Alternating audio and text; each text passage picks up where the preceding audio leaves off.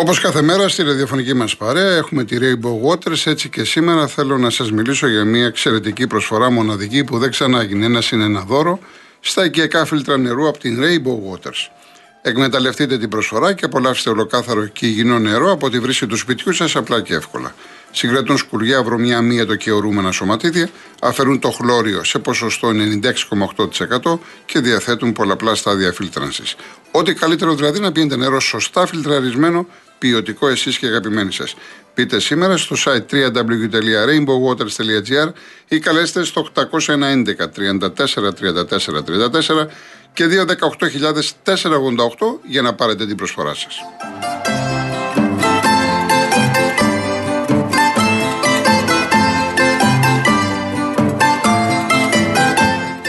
Ήρθε και από την Κοσμοτέ το Paisy, ο νέος τρόπος πληρωμών χωρίς πορτοφόλι για να κάνεις τις συναλλαγές σου όπως δεν τις έχεις ξανακάνει ποτέ. Με το Paisy δημιουργείς IBAN σε λίγα λεπτά από την άνεση του καναπέ σου, βγάζεις ψηφιακή χρεωστική κάρτα, κάνεις αγορές και πληρώνεις λογαριασμούς με το κινητό σου εύκολα και με ασφαλεία. Και όχι μόνο αυτό, αλλά μπορείς να ανταλλάσσεις τη στιγμή χρήματα με τους φίλους σου μέσω chat και να μοιράσει αυτόματα κοινά έξοδα με φίλους μέσω του Split It. Και το καλύτερο, το Paisy, προσέξτε, δεν είναι μόνο για συνδρομητές Κοσμοτέ, αλλά για όλους, για τους πάντες. Paisy λοιπόν, ένας νέος κόσμος πληρωμών στο κινητό σου.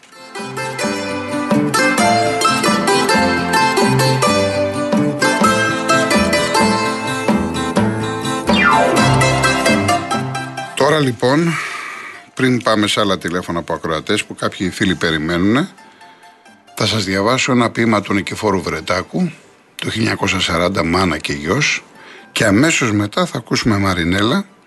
«Μάνα μου κρύψε το σπαθί» σε μια εξαιρετική δουλειά που είχαν κάνει τότε με τον Πυθαγόρα και τον Γιώργο τον Κατσάρο. Νικηφόρος Βρετάκος λοιπόν «Μάνα και γιος» 1940 Στις ιστορίες στο διάσελο όρθιος ο γιος πολέμαγε και η μάνα κράταε τα βουνά όρθιος να στέκει ο γιος της. Μπρούτζος, χιόνι και σύννεφο και αχολόγησε η πίνδο σαν να έχει ο Διόνυσος γιορτή. Τα φαράγγια κατέβαζαν τραγούδια και αναπήδαγαν τα έλατα και χορεύαν οι πέτρες. Και όλα φώναζαν, είτε πέδες Ελλήνων. Φωτεινές πάθες οι ψυχές σταύρωναν στον ορίζοντα, ποτάμια πισοδρόμιζαν, τάφοι μετακινιόνταν. Κιμάνες τα κοφτά γκρεμνά σαν Παναγιές θα ανέβαιναν. Με την ευχή στον ώμο τους κατά το γιο πηγαίναν και τις αεροτραμπάλιζε ο άνεμος φορτωμένες και έλυνε τα τσεμπέρια τους και έπαιρνε τα μαλλιά τους και έδρνε τα φουστάνια τους και τις παθοκοπούσε και αυτές αντροπατάγανε ψηλά πέτρα την πέτρα και ανηφορίζαν στη γραμμή όσο που μες στα σύννεφα χανόταν ορθομέτωπες η μία πίσω από την άλλη.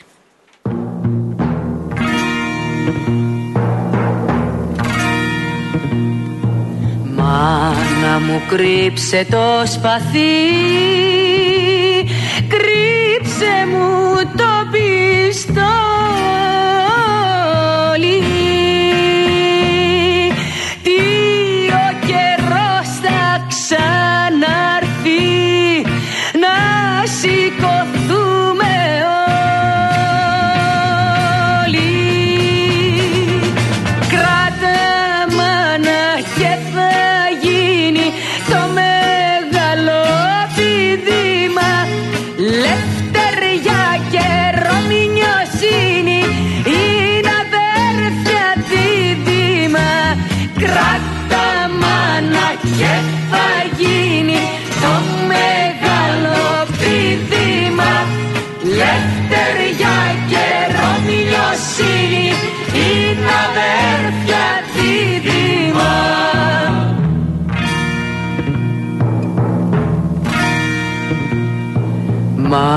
Μάνα μου κρύψε τη στολή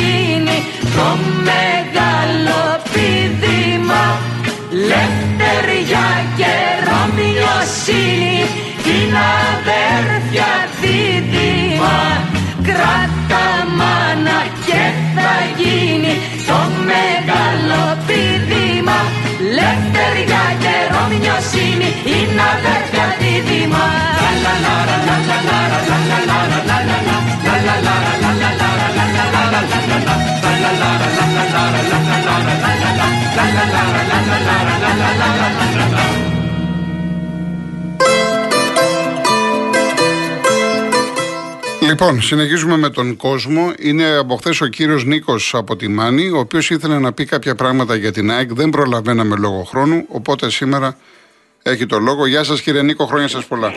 Επίσης, επίσης. Λοιπόν, το πρώτο που πρέπει να πούμε α, γιατί σήμερα, εντάξει, κανονικά θα πρέπει να συζητήσουμε πολύ σοβαρά ε, σε σχέση με την πατρίδα μας, με το τι έχει γίνει στο παρελθόν, με το τι συμβαίνει. Ας θυμηθούμε όμως την τελευταία ρίση της ε, Πιθίας, όταν ρωτήθηκε πώς βλέπει το μέλλον του ελληνισμού.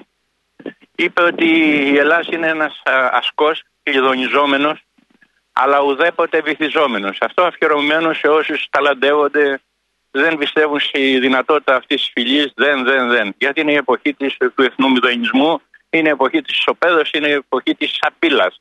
Λοιπόν, πάμε τώρα στην ΑΕΚ.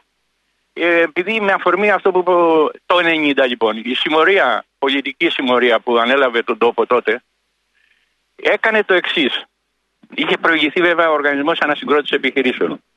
Έφτιαξε ένα νόμο ο νεο- ο αστέρας του νεοφιλελευθερισμού στην Ελλάδα, ο Αδριανόπουλος, εκπαιδευμένος στο ΣΥΤΙ, ένα νόμο ο οποίος τι έκανε; Είναι σαν να βάλουμε τώρα να βυθίσουμε τον Ολυμπιακό, την ΑΕΚ, τον Παναθηναϊκό, δηλαδή να τους κάνουμε ειδική εκαθάριση. Άκου, άκου τώρα. Δηλαδή τι, να πάνε στην πέμπτη, έκτη κατηγορία. Τότε γιατί το έκανε; Το έκανε για τον απλούστατο λόγο ότι όλη η βαριά βιομηχανία η οποία μετά τον εμφύλιο στήθηκε πάνω στο, στις συμμογές και στα... Αναγκάστηκαν έπρεπε να φτιάξουν κάτι. Όλοι αυτοί οι ε, απόγονοι. Τον ε, λατσο κατάστασης και δεν συμμαζεύεται. Όλοι οι, λα- οι λαδέμποροι. Έπρεπε κάτι να φτιάξει αυτό το κράτος. Διαφορετικά, απέναντί του είχε ένα ΕΑΜ το οποίο ήταν κυρίαρχο. Ακόμη και αν το είχε εξοντώσει ο εγγλέζικο παράγοντας. Τι, σε- τι έκανε. Έβαλε λοιπόν για ένα νόμο, ο οποίος είπε το εξής. Βάζω σε ειδική καθάριση την τόπια βιομηχανία. Αυτά που σας λέω δεν τα λέω έτσι θεωρητικά, δεν τα έχω διαβάσει. Έχω περάσει από διάφορα πόστα. Τι, δηλαδή, τι έκανε με λίγα λόγια. Είπε, η Πυραϊκή, η οποία έχει 15 εργοστάσια στην Ελλάδα, Σάμος, Σύρο, Καρπενής, Βόλος, Φιλιάτες, πλήρως αποκεντρωμένη.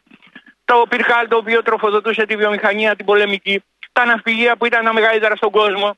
Η Ζόλα που ήταν η καλύτερη στο τέτοιο. Η Σόφτεξ που έβγαζε ε, χαρτί. Επεξεργαζόταν χαρτί. Τι κάνουμε, τις βάζουμε σε ειδική καθάριση. Και τι σημαίνει αυτό, τις κλείνουμε παρακαλώ. Ασφιχτικό έλεγχο. Πού, πότε έγινε αυτό; Έγινε σε συμφωνία με τους Βρυξελιώτες.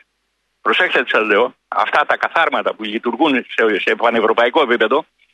Έχω στα χέρια μου τις αποφάσεις που έλεγε ότι θα μειωθεί το κλασικό και υφαντικό δυναμικό στην Ελλάδα. 35%. Ξέρετε τι σήμαινε; Η Πυραϊκή και το Αιγαίο να κλείσουν. Οι οποίες εταιρείες αυτές είχαν ενοποιημένο ε, προπολογισμό, ισολογισμό 65 εκα- δισεκατομμύρια το 83. Με αποθέματα απίστευτα. Ξέρετε τι έγινε και γιατί το κάνανε αυτό; Παράγανε οι πρετεντέζε, δημοσιογραφία, όλα αυτά τα. Όλα αυτά τα καθαρματοειδή και τι κάνανε; Εντάξει, τα, μην- να αποφεύγουμε τα. Ξέρετε. Ναι, ναι, εντάξει, βάλτε τώρα- το σε εισαγωγικά, βάλτε εντάξει, το σε ναι, εισαγωγικά. ωραία, ευχαριστώ πολύ. Ευχαριστώ. Βάζετε 15 εισαγωγικά, αλλά η Ναι. ουσία δεν αλλάζει. Εντάξει. Η νεοελληνική είναι κυριολεκτική. Λοιπόν, λέει ότι όταν καταστρέφω τον πλούτο της πατρίδας, εκεί λοιπόν τι έγινε; Βάλανε σε ειδική καθάριση, απαλλάξανε τους προηγούμενους, οι οποίοι, να το πω αλλιώτικα, τι σημαίνει κλέβει, ας πούμε, στην ΑΕΚΟΧΗ, δηλαδή η ΕΝΙΚ, και τη αφήνει τέτοια. Για να πάμε και στην ΑΕΚ τώρα. Και κάνανε το εξής, διαγράψανε, διαγράψανε, εξαφανίσανε από τη μέση όλα τα, θαλα- τα δάνεια. Τα οποία όμως, επαναλαμβάνω, δεν αφορούσαν τις εταιρείες κυριολεκτικά. Γιατί οι εταιρείες αυτές βγάζαν, είχαν 24% μεικτό κέρδος. Ξέρετε τι σημαίνει. Ήταν η βάση όλων των κλάδων. Όλων των κλάδων. Από τη Λάρκο, η οποία ακόμη τη βορβαρδίζουν, ακόμη και τώρα, έτσι. Λοιπόν, μέχρι τη. Ποια να σας πω τώρα. Ο, ο, ο, διαλέξτε μεγάλες εταιρείες. Ναι, ναι. Ερχόμαστε λοιπόν και τι κάνουν. Έρχεται η ΑΕΚ, στην οποία συμφωνούν το εξής, προσέξτε. Κάνε μια παντέντα και λέει: Θα την πάμε στην τρίτη εθνική. Η ΑΕΚ αγωνιστικά είναι για τρίτη εθνική, με τη φανέλα της μόνο. Όχι. Και τι κάνε, διαγράφουν ό,τι είχε κάνει η Έννη και εδώ πέρα ε, επί κάτι χρονάκια. Τι- Ξέρετε τι είχε κάνει; Εντάξει Μέσα τώρα. της ΑΕΚ, Ναι, άμα αρχίσουμε τι έκανε η Έννη και είναι έτοιμη Ναι, και όλα αυτά, περίμενε, θέλουμε λοιπόν, μισή πάμε. ώρα, ναι. Όχι να τελειώσουμε. ναι. Λοιπόν, έρχεται λοιπόν και λέει ότι η, η Αθλητική Ένωση Κωνσταντινούπολης το 2004 αφού τις καταστρέφουμε το γήπεδο, την, δεν την αφήνουμε χωρίς γήπεδο, τι τις κάνουμε; Την βάζουμε να παίζει στο ΆΚΑ. Ξέρετε τι σημαίνει 18 χρόνια στο ΆΚΑ; Ξέρετε πως θα έδωσε η ΑΕΚ στο δημόσιο Κορβανά. Άρα και το δεύτερο, το πιο σημαντικό, η μοναδική ομάδα που έχει δικό της γήπεδο, ακαταδίωκτο, ακατάσχετο, είναι δικό της, δικό της, πώς το λένε. Οι άλλοι είναι σέμπροι.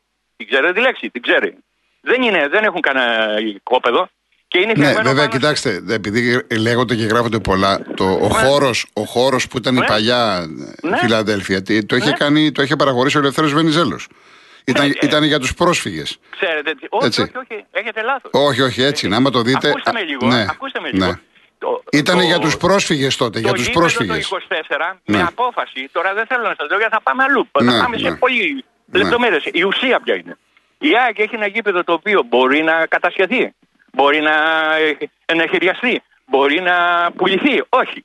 Ποιος το έκανε αυτό; Ο αντιπρόεδρος του Βενιζέλου, ο Σπανούδης, ο, οι, οι άνθρωποι αυτοί ξέρανε γράμματα. Πρώτον. Δεύτερον, είχαν ελληνική καρδιά. Τρίτον, δεν μπορούσαν να τους φέρεις βόλτα. Κάνανε λοιπόν κάτι το οποίο είπαν στο μέλλον και εδώ υπάρχει η ευθύνη του για τέσσερα χρόνια που καθυστέρησε, σας το έχω ξαναπεί, του κυρίου Μελισανίδη, ο οποίος αυτή τη στιγμή σε σχέση με το γήπεδο, ε, και λέω ένα, ένα αστείο για να τελειώνουμε, αστείο είναι, ότι όταν, ε, ε, πώς το λένε, κάνανε γένεια στο ΆΚΑ, ήταν ο Μακαρίτης ο Καραμαλής, ο γέρος, και έλεγε εμείς ε, ονειρευτήκαμε το γήπεδο. Είχε ο Ιωάννου με μια γελιογραφία και ξέρετε τι φάναζε από κάτω ο κόσμος. Και εμείς το πληρώσαμε. Ναι. Λοιπόν, για να τελειώνουμε, η ΑΕΚ δεν χρωστάει σε κανέναν τίποτα. Τίποτα. Ποτέ δεν χρωστούσε. Και αν θέλει κανείς να το συζητήσουν όπως θέλει, με ό,τι γνώσεις έχει, ειδού η Ρόδος, ειδού και το πίδημα. Πολύ ωραία, Σας κύριε άφησα- Νίκο μου. σας- Σας άφησα στο τροείο να, να πάρετε κάτι. Έτσι. Α, ευχαριστώ πάρα πολύ. Ευχαριστώ κύριε Νίκο. Εντάξει. Θα το παραλάβω Λοιπόν, μόλις φύγω. Ευχαριστώ πάρα ναι, πολύ. να το δείτε και αν. Βεβαίως, να βεβαίως. πράξετε που Με μεγάλη Λοιπόν, μου σας χαρά. Ευχαριστώ πολύ. Με μεγάλη Χρόνια μου χαρά. πολλά Και να Ευχαριστώ. μην φοβόμαστε, να μην φοβόμαστε τον ίσιο μας. Γιατί είναι, είναι γραμμή αυτή να φοβόμαστε τον ίσιο μας. Έτσι. Και Να δεν είστε μιλάω καλά. Εθνικιστικά. Δεν μιλάω εθνικιστικά. Ναι, μιλάω ναι, επί εντάξει. της ουσίας. Σαφέστατο. Να είστε καλά. είστε καλά, Να είστε καλά. Να είστε καλά. Και ευχαριστώ και την ε, οικογένεια Παπαδάκη από το Μπρούκλιν για το βιβλίο. Ευχαριστώ πάρα πολύ. Να είστε καλά. Να είστε καλά. Η κυρία Κατερίνα Παγκράτη. Χαίρετε. Γεια σας κυρία μου. Χρόνια πολλά. Επίσης. Ας ελπίσουμε ότι, αυτές οι, ότι κάθε χρόνο η, ο γιορτασμός αυτής της μέρας να γίνεται όλο και πιο ζωντανός και να αγγίζει περισσότερους Έλληνες. Α, αν μου επιτρέπετε θα ήθελα να, να πω μια σε σχέση με αυτή την ημέρα να πω μια ε, προσωπική μου ας το πούμε στιγμή. Ναι. Ε, ήμουν φοιτήτρια και είχα πάρει το και ήμουνα στο τρένο πηγαίνοντας για την ε, για να τους γονείς μου σε, στην επαρχιακή πόλη όπου είχα γεννηθεί. Αλλά επειδή πάντα είχα μαζί μου ένα βιβλίο είχα αγοράσει ένα βιβλίο στις εκδόσεις Άγκυρα και ήταν η ιστορία του οχυρού Ρούπελ Ναι. το οποίο ο χειρό Ρούπελ ε, είχα, διάβα, είχα διαβάσει και στο βιβλίο αυτό το οποίο ήταν κατεστραμμένο και περίπου ερείπιο με το που είχε ξεκινήσει ο, ο, ο δεύτερος παγκόσμιος ο Μεταξάς το επισκέβασε για να μπορέσει επειδή επελόγιζε ότι μπορούν να κατέβουν οι Γερμανοί από τα βόρεια να μπορέσουν να α, υπάρξουν εκεί οι στρατιώτες μας που να εμπόδιζαν τους Γερμανούς και να τους πολεμούσαν. Διάβασα λοιπόν σε αυτό το βιβλίο ότι όταν, α, και όπως πραγματικά έγινε δηλαδή, όταν μας επετέθησαν οι Γερμανοί από τα βόρεια, στο οχυρό μέσα ήταν κλεισμένοι ε, φανταράκια δικά μας μαζί με τους λοχαγούς και τους αξιωματικούς τους. Και πολεμούσαν μέρα νύχτα με αποτέλεσμα να κρατήσουν τους Γερμανούς και να μην μπορέσουν οι Γερμανοί να μπουν μέσα στην Ελλάδα για ένα διάστημα το οποίο άφησε τους Γερμανούς κατάπληκτους, δηλαδή δεν μπορούσαν ποτέ να διανοηθούν ε, ότι θα μπορούσε μία χούφτα ανθρώπων να εμποδίσουν την κάθοδό τους και την είσοδό τους στην Ελλάδα για τόσο διάστημα. Όταν πια οι Έλληνες στο, μέσα στο, στο ηχηρό ξεμείνανε από πολεμοφόδια, κάποιοι είχαν σκοτωθεί και δεν μπορούσαν πια να αντισταθούν. Όταν μπήκανε, όταν φτάσανε στο χειρό μπροστά οι, οι Γερμανοί, ο, ο, ο, ο, ο, ο υπεύθυνος εκεί αξιωματικός ο Γερμανός διέταξε τους Γερμανούς στρατιώτες από την πόρτα του φρουρίου μέχρι ενός σημείου να κάνουν δύο σειρές. Ναι. Και τότε με, ανάμεσα σε αυτές τις δύο σειρές των Γερμανών στρατιώτων βγήκανε ένας ένας οι Έλληνες στρατιώτες και οι Γερμανοί τους χαιρετούσαν διότι ο Γερμανός αξιωματικός είχε μείνει κατάπληκτος από τη γενναιότητα αυτών των ανθρώπων. Το τι κλάμα έριξε κύριε Κολοκοντρώνη δεν μπορείτε να το φανταστείτε. Σε όλη τη διαδρομή μέχρι να τελειώσει το βιβλίο έκλαιγα. Ναι. Χτες άκουσα στο δελτίο ειδήσεων. Ε, φεύγω λιγάκι αλλά παραμένω πάντα μέσα στο γενικότερο πλαίσιο ας πούμε του, του πολέμου. Άκουσα... Δώστε μου δευτερόλεπτα κύριε Γιάννη Πειραιά για να μην περιμένετε θα πάω σε διαφημίσεις θα σας καλέσουμε μετά. Θα σας καλέσουμε μετά τις διαφημίσεις. Συνεχίστε κυρία Κατερίνα. Ευχαριστώ. Λοιπόν άκουσα τον κύριο άκουσα στις ειδήσεις ότι ο κύριος Πούτιν α, έψαλε το τεράστιο εγκόμιο του κυρίου Ερντογάν.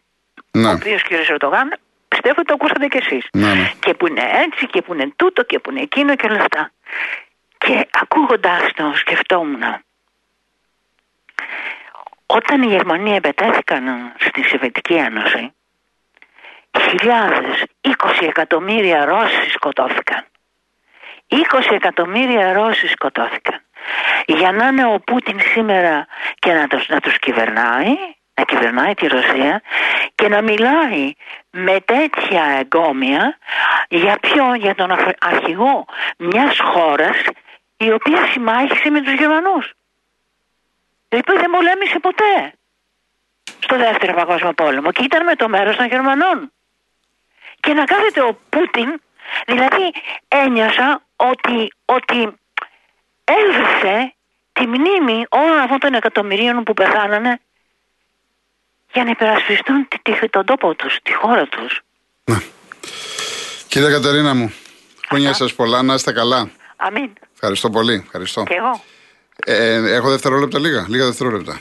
Η κυρία Βιερίδου έχει στείλει ένα μήνυμα, λέει χρόνια πολλά. Ο πατέρας μου πολέμησε το 40, αναγνωρίστηκε από την Εθνική Αντίσταση και έφυγε από τη ζωή 28 Οκτωβρίου του 17.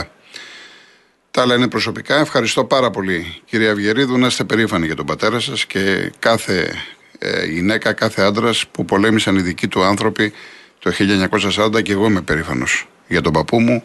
Ο παππούς μου είχε πάει στο μέτωπο, στο αλβανικό πατέρα της μάνας μου, γι' αυτό και τη μητέρα μου την έβγαλε νίκη. Την έβγαλε νίκη για να κερδίσουμε τότε. Πάμε διαφημίσεις.